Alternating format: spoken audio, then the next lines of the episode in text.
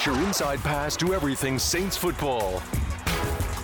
We'll take you to the places most fans never go to practice, to the sideline, to the locker room.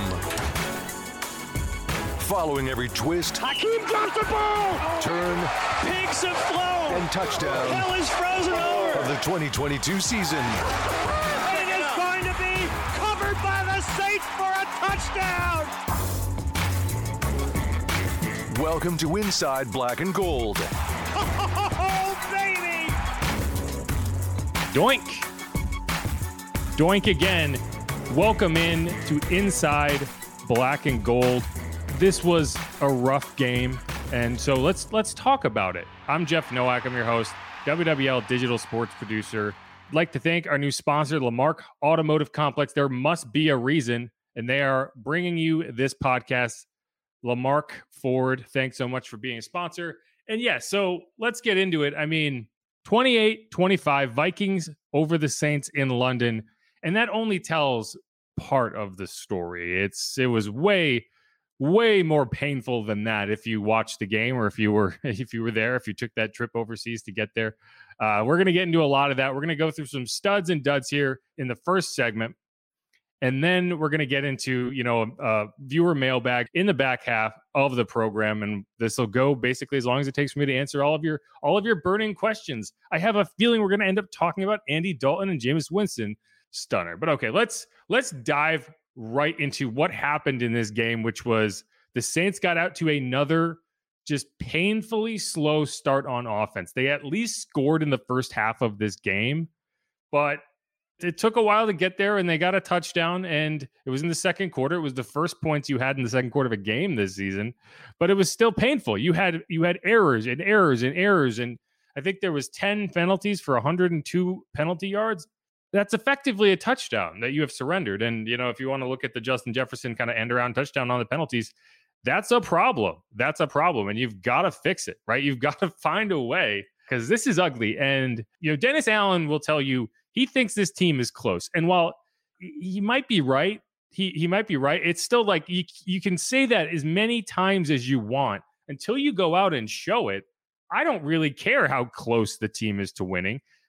You got to go out and win a goddamn game. And it's just it's just ugly. And this is what this is what DA had to say when he was asked, you know, how close he thinks this team is to really, you know, kind of turning the tide, if you will. I really do. Um, uh, you know, look, there was a lot of really good things. Um, I told the team in there, there's, there's, there's, you know, there, there were some good things that we did um, today, but it's hard to overcome, you know, some of those costly turnovers.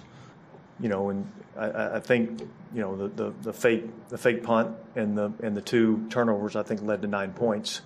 Um, so, and in a game like that, those those things are costly. He's not wrong. He's not wrong. And that so the fake punt really pissed me off because the fake punt only happened because you got a stupid penalty on the on the kickoff. Right?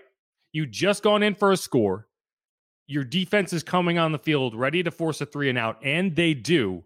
But because that drive is happening about the 40 yard line, you are in prime fake punt range. If you just go down and make a tackle, heck, if you just kick it out of bounds, there's no way they run a fake punt from their own 25 yard line. So that penalty directly led to points because it put them in a field position where they felt comfortable, where, you know, they probably felt encouraged to go for a fake punt, right? That is the prime field position to do it. And it worked. And they what they continued down the field. I think they ended up with a field goal because they didn't score a touchdown until that Justin Jefferson end around. At least so they scored a touchdown on that first possession. They didn't score another one until that Justin Jefferson end around in the second half. And you know, it's just one example of the many errors that cost you points in a game. And for the fourth game in a row, the biggest story of the game for the Saints was that they were standing directly in their own path, that their sights were squarely placed on their own feet.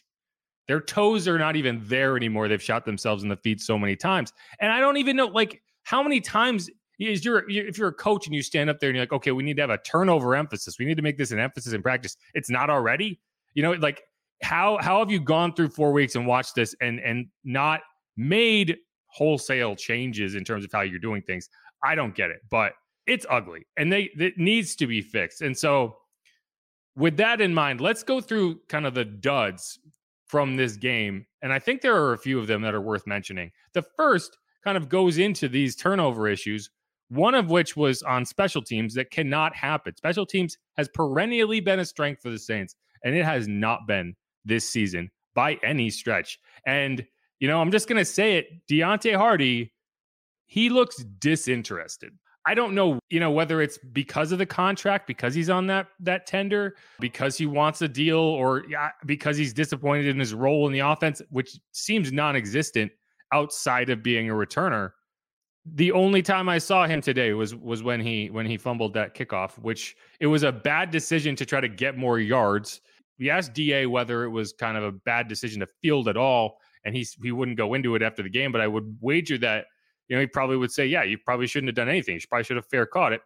And you know, if your if your only impact on the game is to catch a punt, catch kickoffs, and you're fumbling them, yeah, that's a good way to get on the dud list. I mean, he has done nothing to contribute this season. I don't know why that is. I don't know why he's not part of the offense, but it could be an attitude thing.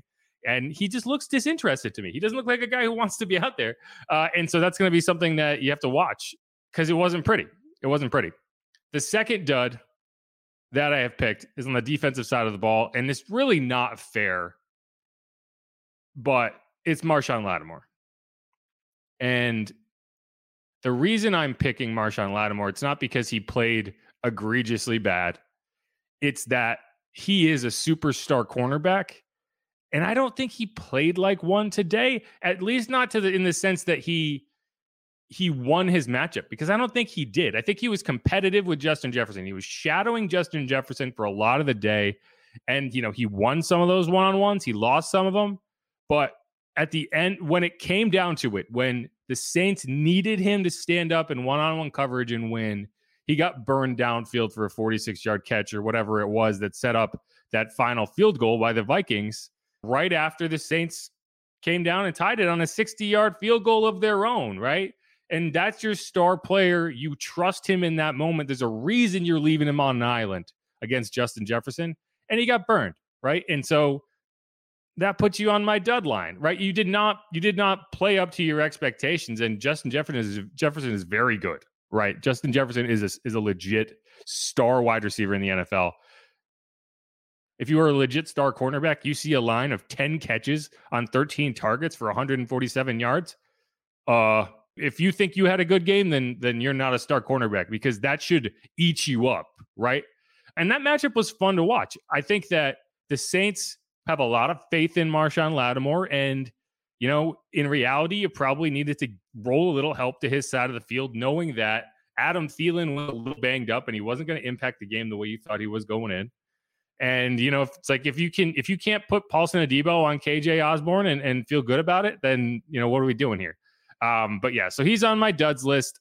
I don't think it's a, an issue with Marshon. I don't think he's lost a step. I just think this is a tough matchup for him. I think he matches up better with the more physical wide receivers. You know, the the more kind of I don't know what the word is for it. Not it's not athletic because Marshon doesn't have an issue with like athletic wide receivers. It's more of kind of the subtle wide receivers, the the the really good route runners who aren't relying on physicality to get open right? I think he struggles more with that than he does with Mike Evans, who he knows he can just bully and take out of his game because he's just mentally soft, right? And I don't think that's the case with Justin. Justin is beating you on cuts. Justin is beating you by setting you up. He's not trying to push off. He's trying to he's trying to set you up somewhere and go the other direction. And he did that on back-to-back plays. I think it was in the third quarter. Um, I want to say they both went for first downs. He did that in the end zone on a ball that you know if it's delivered where it needs to be, it's a touchdown, and it probably changes the game uh, and and really kind of hurts the Saints' chances. But Kirk Cousins delivered it behind him, and he wasn't able to haul it in. He could call it a drop, but you know Marshon did not win that matchup. And if if your star cornerback, you know, is not winning his one-on-one matchups, and you rely on that as the Saints, that lets you down. So that's why I'm putting Mar- Marshon Lattimore on my duds list. The other honorable mentions there, obviously the refs because they were terrible you know, I take that back. I don't think they were any worse than the other referee crews you've seen. I think that the refs in the NFL are just bad at their jobs and you see them make just mistakes. that impact games and there's just no way around it. It's like you just are are bad at your job and you can't identify what a foul is versus what a foul is not. A lot of people were calling for pass interference on Cameron Dantzler there at the end of the game with Chris Olave.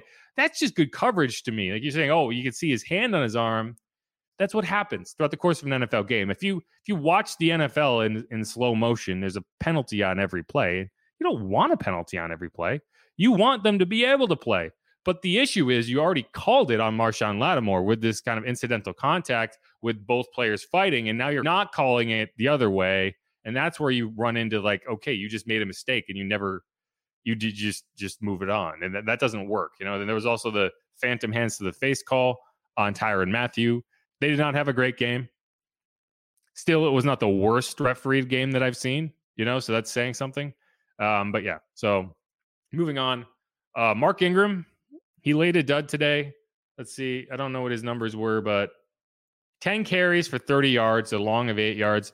You know, I actually think he has run the ball pretty well. I think he was dealing with an injury today. So, you know, you kind of take it for what it is. He's 32 years old. I think he's been effective. He didn't fumble. no Saints running backs fumbled. So I guess that's something. A Saints quarterback did. I'm not putting Andy Dalton on my duds list for the fumble, but it is keeping him off of my studs list because that was a terrible fumble. And, you know, they just haven't gotten enough out of the running back position and not having Alvin Kamara is part of that. But, you know, you're sitting at one and three. You don't have star players. There's this offense is, does not have stars on it, right? You look at it and you're saying, okay, Andy Dalton is the quarterback. You know, Chris Olave, who has been excellent, has was the wide receiver one. You know, Jarvis Landry is a shadow of himself uh, in this game, he's the he's the wide receiver too. And it's like, okay, this is your offense, right? You're leading on Latavius Murray, you're leaning on Mark Ingram. This is not a this is not a competitive NFL offense in the year of our Lord 2022. You look over at the other side and you're looking at Dalvin Cook, you're looking at Justin Jefferson, you're looking at Adam Thielen. It's like these are playmakers.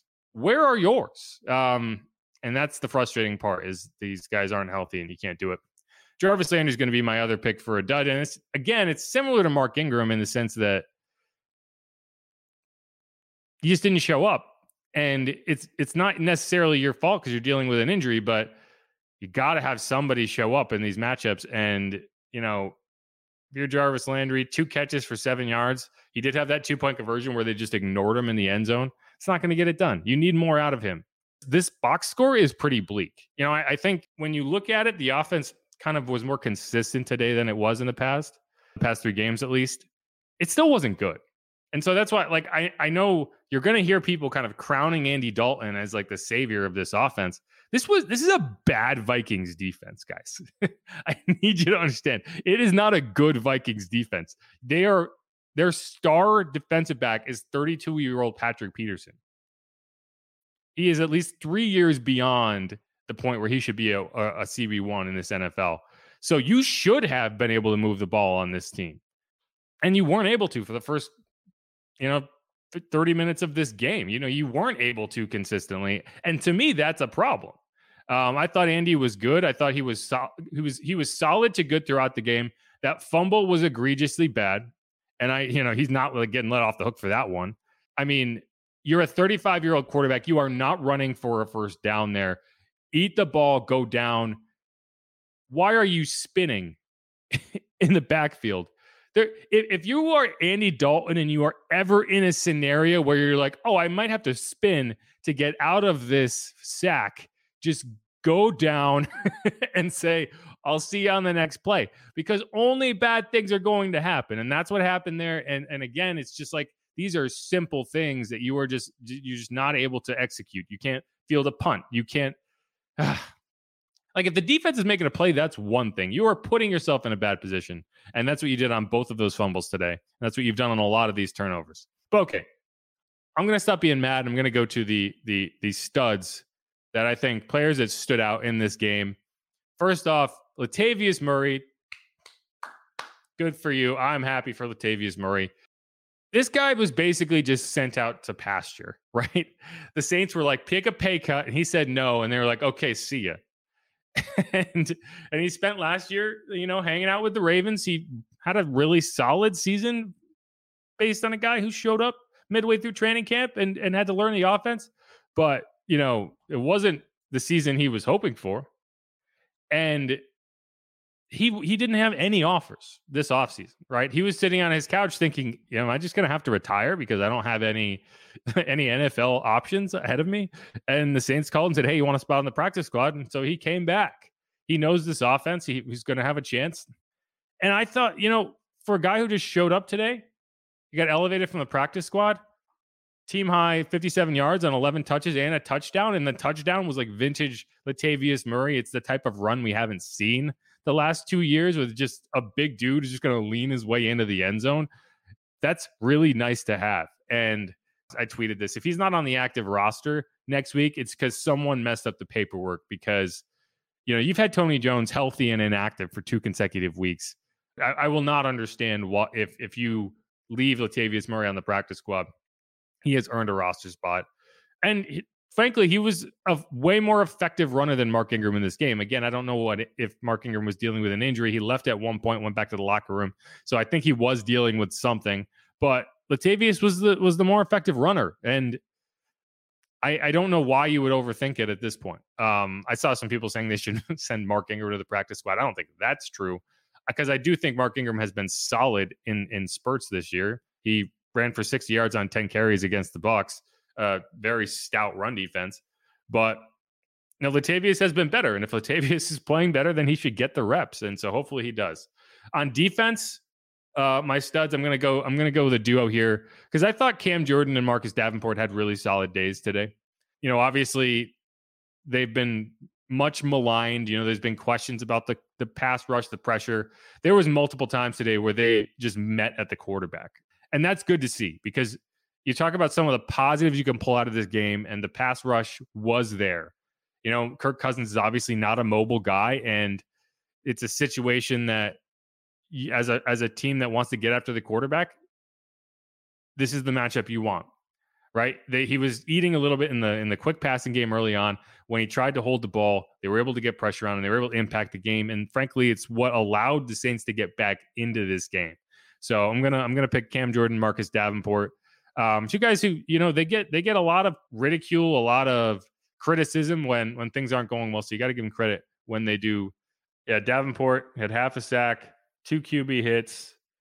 Cam Jordan, he had half a sack. He had three QB hits. Kentavius Street also he had a sack, two QB hits. Demario had a sack and one uh, quarterback hit and attack for a loss. You know, so the pressure was there, and that's a good sign going forward there's a lot of things this team has to figure out. There's a lot of things this defense has to figure out. If you can get pressure, you know, I didn't see much of Peyton Turner today, but if you can get pressure on the quarterback, you can solve a lot of your problems. A couple honorable mentions on offense. Obviously, Chris Olave had another big day. He was the leading receiver. I think it was four catches, 67 yards and a touchdown, first touchdown in the NFL. You know, he he's he's gonna have more success with Jameis Winston as the quarterback, right? That's just kind of the way he plays and he is a deep threat, and Andy Dalton is not a guy who's going to go downfield. So that's just you know the life he leads. But for him to have the type of day he had with Andy Dalton, I think that's impressive because it kind of shows his verse, the versatility and his skill set as a young player who you know has has plenty of time to grow in the NFL. One more, Will Lutz. I know he missed that final kick. I understand that it didn't go in. When's the last time you asked a field goal kicker to try to go out and make six two 60 yarders within 10 minutes of each other. He nailed the first one. The second one missed by inches. I still don't understand how it didn't go in. Here's what here's what Will had to say about it. I thought they were both in. Um, I, I, hit them both on the screws. Uh, I played them right third, knowing the ball was going to move a little left, and the second one just moved a little more left. So I'm kind of shocked it didn't bounce in, but it's frustrating. Even after it dropped, from our point of view, from our position, it was hard to see if it actually went over or not. Did you have the same kind of thing there? Did you think it went over? Uh, I don't really know. I mean, it all happened so quick. Uh, I heard it hit the first doink, saw the second one, and then I saw them celebrate, so figured it didn't go in. I question the, you know, I, I, feel like you could have been more aggressive in getting him a few yards. You had 11 seconds. That is enough time to run something quick and get up and spike it. Obviously, you're questioning it. I think if, if you, it's it's almost tough because the reason you felt comfortable from 61 yards is because you just watched him hit from 60. But the odds against making back-to-back 60-yard field goals, although he said he practiced them from both directions, he felt confident in it. I understand it. If you can run a quick play in the in the field and get up and spike it, a 55 yarder goes in there, right? If that kick was from 60 yards, it goes in. Heck, he could run the ball. I don't know. It's frustrating because he feels like he let the team down. It's like, you know, a 61 yard field goal. That's not something you expect your kicker to make. And uh, it's just, it's just too bad. Uh, cause that was, would have been one of the most exciting kicks you would ever see. A game tying 61 yard field goal as time expired and it, it missed by millimeters. And like that's why, you know, the Saints they had chances in this game. The what makes it hurt so much is just how close it was. But who's to say they would have won in overtime? That's really all you were playing for. But I'm still giving Will Lutz the stud card because the guy hit a 60 yard field goal in the clutch in this game. If the defense goes out there and holds up, then you don't you don't necessarily need him to kick a 61 yard field goal. The fact that you had to ask him to do it again means you let your kicker down, not the other way around. So I'm giving I'm giving Will Lutz uh, a stud card there. And the final one, you know, it's more about just the fact that he uh, was involved at all, and it's Adam Trautman. You know, it's a guy who was targeted one time through three weeks. He had three catches today, 37 yards. One of them was a really nice screen down down in Vikings territory late in the game that kind of set up that go ahead touchdown. I don't know why Jameis Winston does not throw to tight ends. I think he needs to more. Um, and I think this was just evidence of that. Like you don't have to pepper your tight ends with targets, but you do have to be aware of them and use them. And he hasn't. And so that's what, you know, if you want to pull some things out of today's game that are that you really need to look at if you're going back to Jameis Winston, it's you need to involve your tight ends, right? This guy is running routes. He's available to you. We need to be better in the screen game and we need to be able to do that. But those are my those are my picks. I'm, I think that's a solid list and this team is in trouble. There's no other way to put it. Um you needed this win. Not to save your season per se. You know, there's a long season, there's a lot of games left, right? You know, you could get on a run and win a few games and all of a sudden you're feeling good again but there's a lot of negative negativity swirling around this team right now just in terms of what what what's happening right it's a it's a first year head coach and nothing has worked absolutely nothing has worked the way it, the way you expected it to and i don't know how you go about fixing that but expecting the tide to turn. You know, it, I, I don't think that's how it's going to work. I think you're more likely to get in a rip tide than you are to see the tide turn because this is something you have to do. You have to make changes and you have to start winning football games. The only positive thing for this team is they get to go home and face a objectively bad Seahawks team in week five. If you lose that game, I, I don't know. I don't know what to tell you. You know, that is that is a must win is always tough to say because it means that okay, if they lose this game, then you're done, right? You don't have any chance. But that's not true. That wasn't true this week. That's not true next week because crazy things can happen. You can go on a 10 game winning streak and all of a sudden it's it doesn't matter. I'm not saying they will, but that's my point is that it's possible. If you go out there and you lose next week to the Seattle Seahawks with the fighting Geno Smiths, man, uh, the experiment is over, in my opinion. You, you're you're tearing this down. You're starting from scratch, but hopefully it doesn't get to that point. And this is a team that can figure it out, and I think it will. But I, you know, I'm I'm usually a positive guy. I am not positive right now. There's not a lot of positivity coming from my direction, and maybe maybe it's because I had to wake up and host a show at 4 a.m. this morning. But you know, I think it's merited. All right. Again, this is Inside Black and Gold, brought to you by the Lamarque Automotive Complex. There must be a reason. Stick around. We're going to go to a break, and I'm going to bring in a bunch of the mailbag questions. We're going to go through them shotgun style here on Inside Black and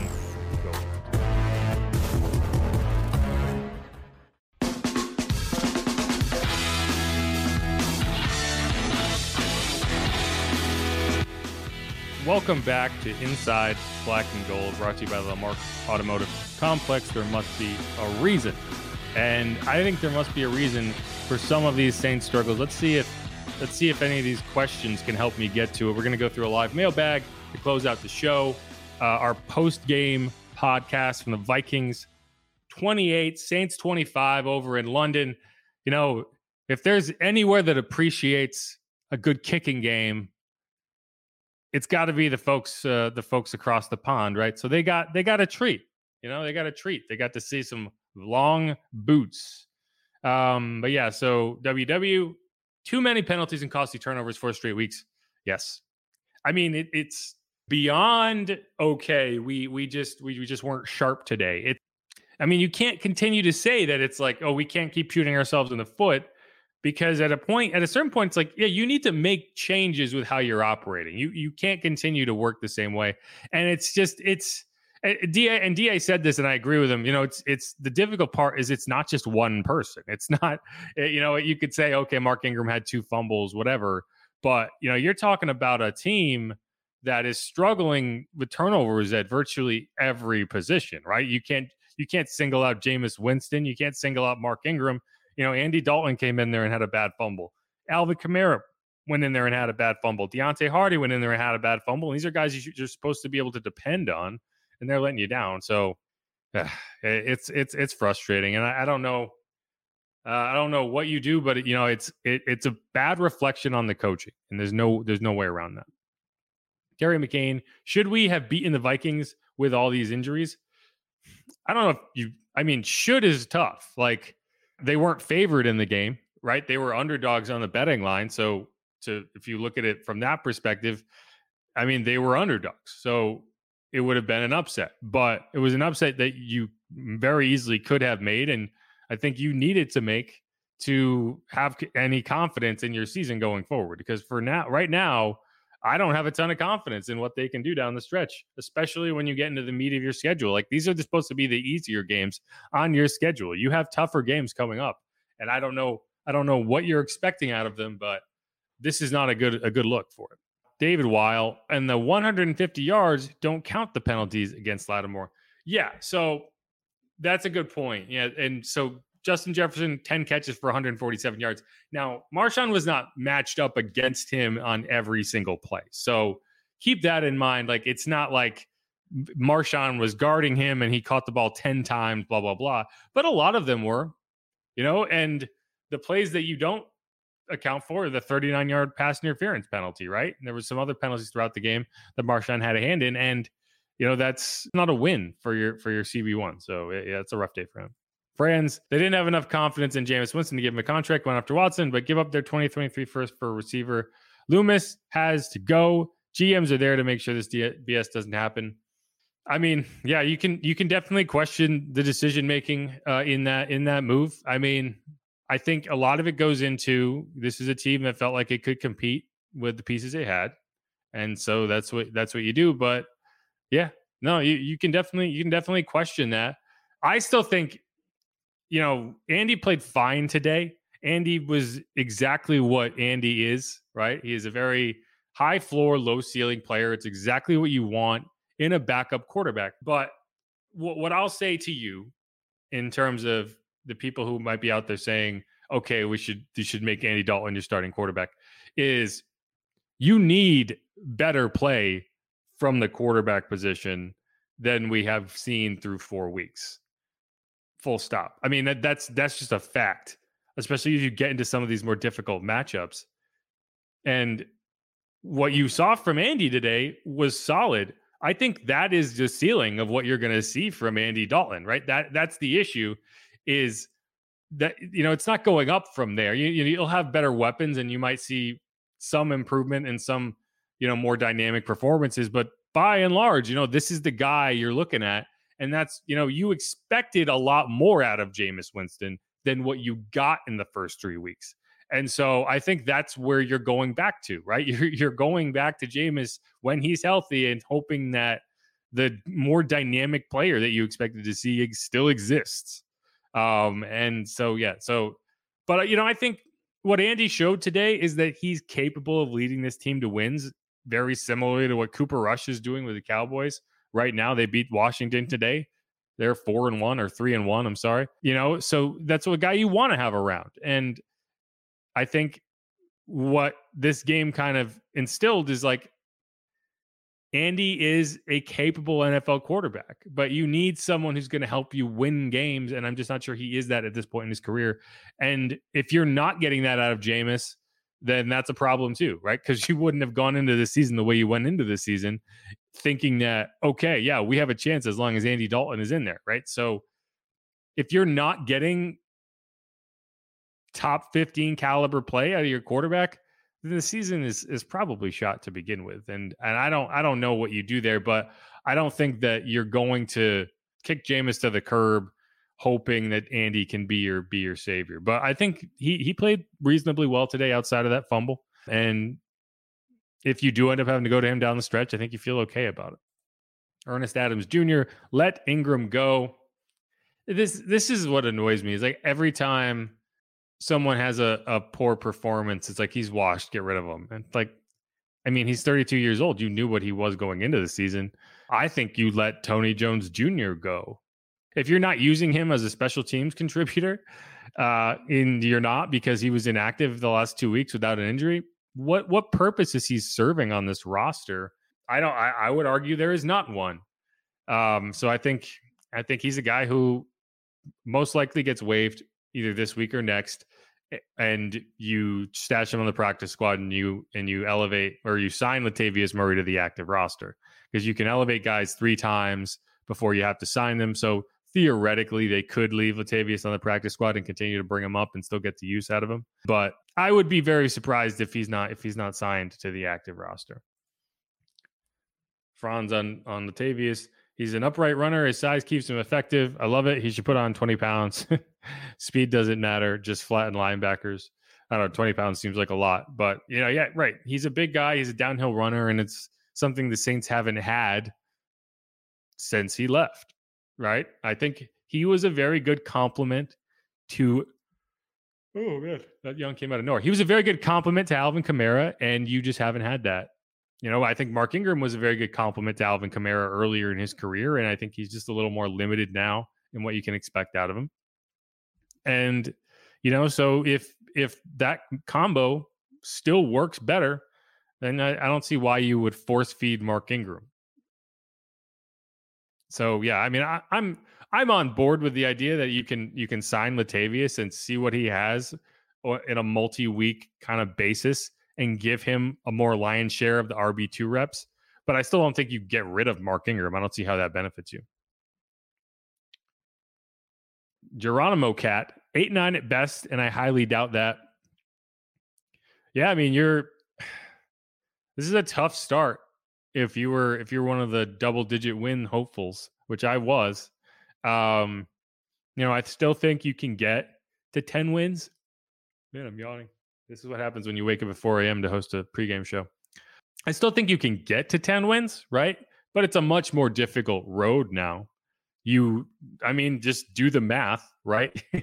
you would need to go nine and four the, yeah, nine and four the rest of the way, which is not impossible, right? I mean, that's not a crazy number to get to 10 wins, but that's what you have to do to get to 10 wins, right? Eight and five does not get you to 10 wins. Seven and six does not get you anywhere near 10 wins. Doesn't even get you to 500.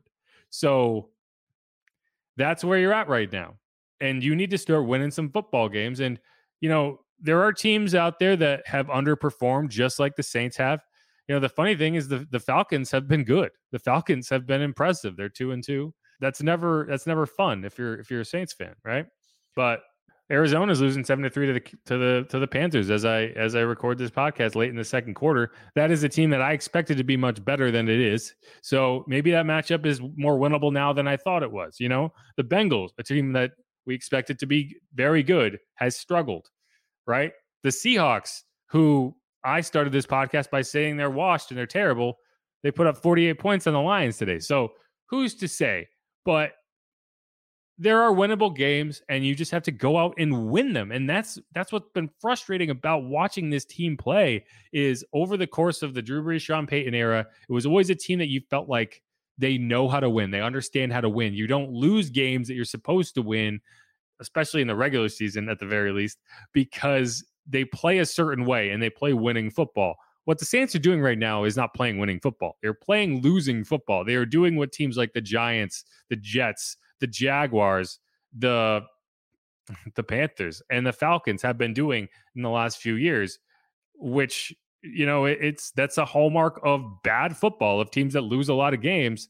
And if you were in a position where you hadn't traded your first round pick for next year, you would be considering just saying, "Okay, let's go get a top pick." Right?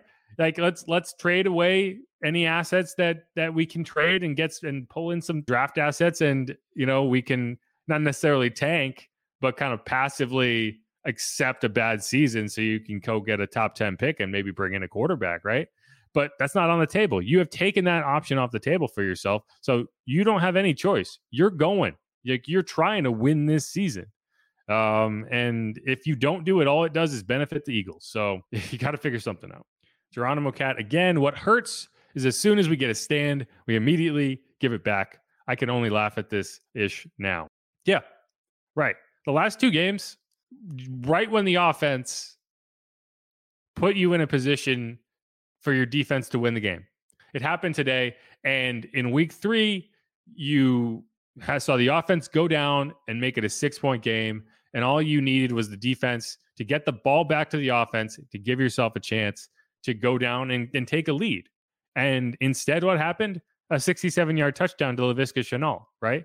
Today, so the Saints score a touchdown, convert in the two point conversion, go up 22 to 19. You immediately allow a drive for a touchdown that Justin Jefferson end around. Wil Lutz kicks a 60 yard field goal. You have all the momentum you could possibly ask for. And immediately you cave. Immediately, your star cornerback is chasing Justin Jefferson down the left sideline for a 49 yard catch. And this is supposed to be the strength of this team, the defense. When your offense puts together drives and puts you in a position to win games, the defense has to be able to do that. If the defense is not going to close out games for you, if this defense is not going to close out games for you, you're not going to win a lot of football games because this offense, especially the offense we saw today without Alvin Kamara, without Michael Thomas, that's not going to win a lot of games, right? uh, so you got to be better. You got to be better on the defensive side of the ball, and it is and it is frustrating, and and it's frustrating on the defense too because there were several times in the last few weeks where okay, yeah, the defense made a stand, right? The defense forced a punt. Oh, okay, fake punt. Okay, cool. Right. The defense forced a punt. Oh, okay, Deonte fumbled it. Great. You know, the defense got the ball back to the Saints late in the first half. Oh, oh, okay. So uh, fumble, Andy. Great. Yeah. So like that's you know, both sides are letting each other down. This is not a team that's playing complementary football at any level, and that's and that is a major problem. But okay, we're gonna cut that one off there. I'm gonna hit a quick break, and then we're gonna come back and finish out some of these questions. Thanks everyone for watching. Thanks everyone for throwing comments, questions in here. I appreciate it. As always, again, I'm Jeff Nowak, WWL Digital Sports Producer. This podcast is sponsored by the Lamarque Automotive Complex. There's got to be a reason Stick around on Inside Black and Gold.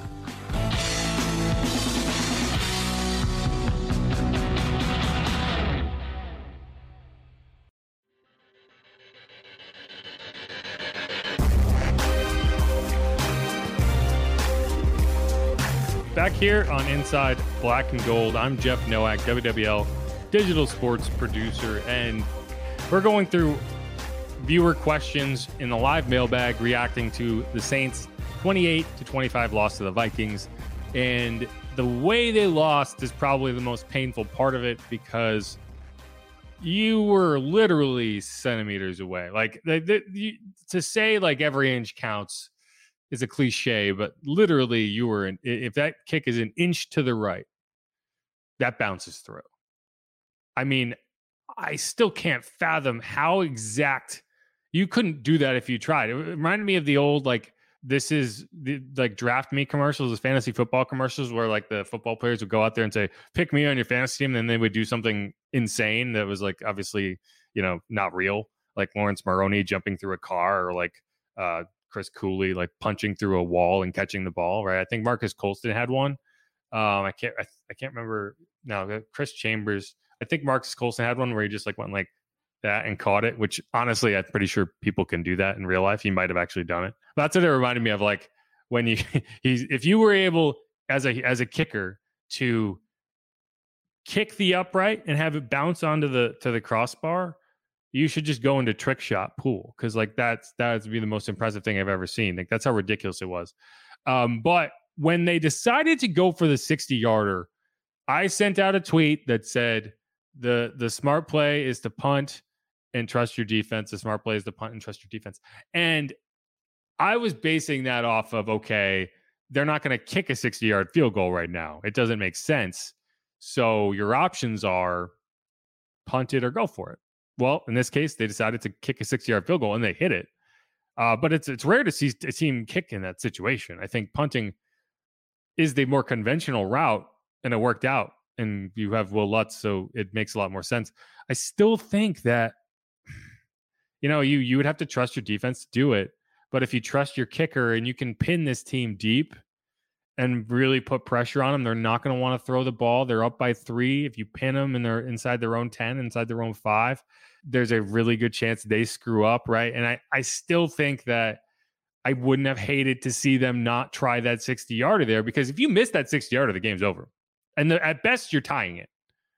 And you you were gonna get the ball back one way or the other. They they allowed points and they still got the ball back. So if you pin them deep and force them to punt, there's a decent chance that you get the ball back closer than when you punted it with timeouts and with a chance to go in and win the game on your terms. And that's that's the only thing that bothered me. I they made it so it doesn't matter. It was the right decision because they made it, but I still I would have probably punted it there. And maybe I'm just a wuss, but I think that you had a better chance to win that game if you pin them deep just because we know Blake Gillikin is is an incredible punter and he's able to pin teams inside the five yard line, and that's essentially a turnover.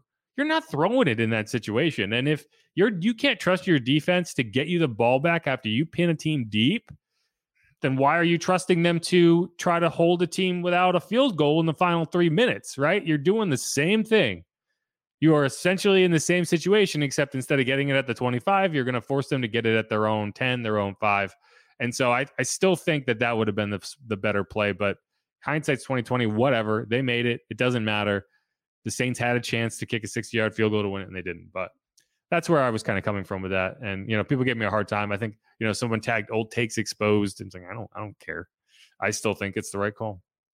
Uh, David Weil, DA is now third, nine and 31 as a head coach. And while it isn't necessarily fair to bring up the Raiders numbers in this current head coaching regime, the more games you lose, the more fair it becomes because it's it stops being something you can excuse because of the ineptitude of the Raiders and it starts being something you have to think about when you are on pace for the same record with the Saints, right? One win every 3 losses. And uh it's not good. It's not a good picture you're painting right now. T Dirty 0 0. I'm a Saints fan no matter what. Having my own opinion and criticism of this team's performance doesn't make anyone less of a fan. Real fans know what their team could be. We just want more. See, yeah, see, there, there's a line here, right? There, what annoys me is not people being critical of players. Players screw up, fine. Call them out on it, whatever. It's when it's like, you know, like it's happening with Tyrann Mathieu right now. And, and it's annoying to me because like Tyrann Mathieu is a very good football player Tyrann Mathieu's a five nine safety. And people apparently don't think that he's tackling well enough. He's a five nine safety. He's not a linebacker.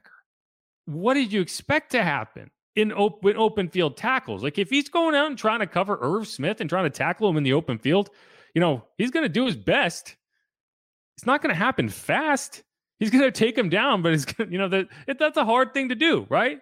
And so, like, what what what are we criticizing here? You don't even see him. If you're watching on the broadcast, you don't even see Tyrann Mathieu for a majority of the play. You only see him if the the front end of your defense doesn't do his job, and he has to come up and make a tackle because the, the running back got to the second level, which has been happening a lot this season. compared to seasons past. But like if you go on Twitter, Tyrann Mathieu is trash, right? Tyrann Mathieu is having a terrible season. I don't think that's true. I think you most people just aren't aware of what he's doing because you don't see the safeties. And I also think he's being asked to do a lot right now because Marcus Maye is hurt. And you don't really have safety depth. You're asking PJ Williams to go out there and, and, and start at safety. That's what you're doing. You don't have CJ in the slot. So you have to have him up in the slot. You have to have Justin Evans up in the slot. And that's tough. It's one of the reasons you really like CJ because he was a tough nosed guy and he would go up and tackle. You don't have him anymore. So you're asking guys like Tyrann to, to take on more of that role. And, you know, if, if you were bringing Tyrann in and you said, man, we really need a great tackler at the safety position, that's not the guy you should have brought in. I mean, it's just a fact. He's a solid tackler, but he's limited by his size. And so all that is to say, like, I don't mind criticism of players, but it's like, why, why trash players on your own team? Why is that fun? That make you feel better about yourself? It's like, no, support the team you can be critical of the team, but like so much of it is just like personal. Like, like, like, like you want this person to feel bad. it's like they feel bad. They lost the game. Just, just leave it. Like, I don't know. It, it bothers me, but I agree with you uh, here. Like, you can be critical. I don't mind people being critical. It's when it becomes like this, like personal vendetta that that bugs me, and it happens a lot. David Robinson here. If someone signs Sean Payton, we'll get two first round picks. Well, you might it's not like a it's not like a set price. I think I think a lot of people seem to think that like oh that's kind of the set price for a for a head coach. It might be what the Saints ask for, but that doesn't mean that's what they're going to get. You know, they they do have to allow the trade to happen. So if they stick to their guns and say, "Hey, we're not going to trade him for less than two first round picks," then yeah, sure.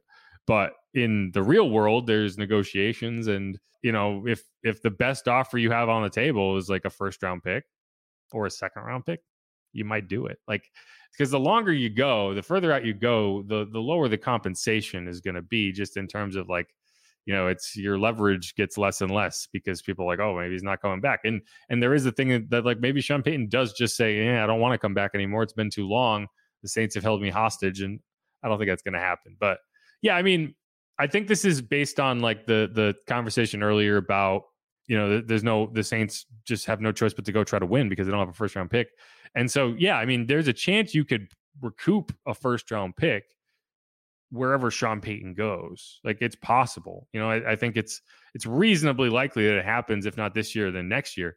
But that doesn't change the fact that your first round pick is going somewhere else. So if you finish in the t- in the top 10 of the drafts, the Eagles are the ones benefiting from that, whether whether you get a first round pick from the Chargers or the Cowboys or whatever. Um, and so that's just you've you've made your bed. You got to lie in it now. Okay, people arguing about Andy Dalton. They're saying, you know, there was one comment saying that Andy Dalton was worlds better today than Jameis Winston has been all season. And, you know, I, I disagree with that. Andy was fine today. Andy was exactly fine. Jameis has underperformed what you would hope he could have throughout the first three games of the season. And, you know, the the glass half full view is saying, well, he's dealing with a broken back. And I think that's not unreasonable. The Saints should have sat him down week three, and they should have allowed Andy Dalton to go out there and start. And if the back was still an issue this week, you could have still seen Andy Dalton in there. But I don't think that what we saw today, you know, it, it, it looked better right? The the offense seemed like it had a little bit of a better rhythm, but again, I think I said this earlier. This was a bad defense. This is not a good defense at all. You know, this is a team that allows you to throw the middle of the field. So yeah, you're going to be able to move the ball. But I mean, we can just look at the numbers.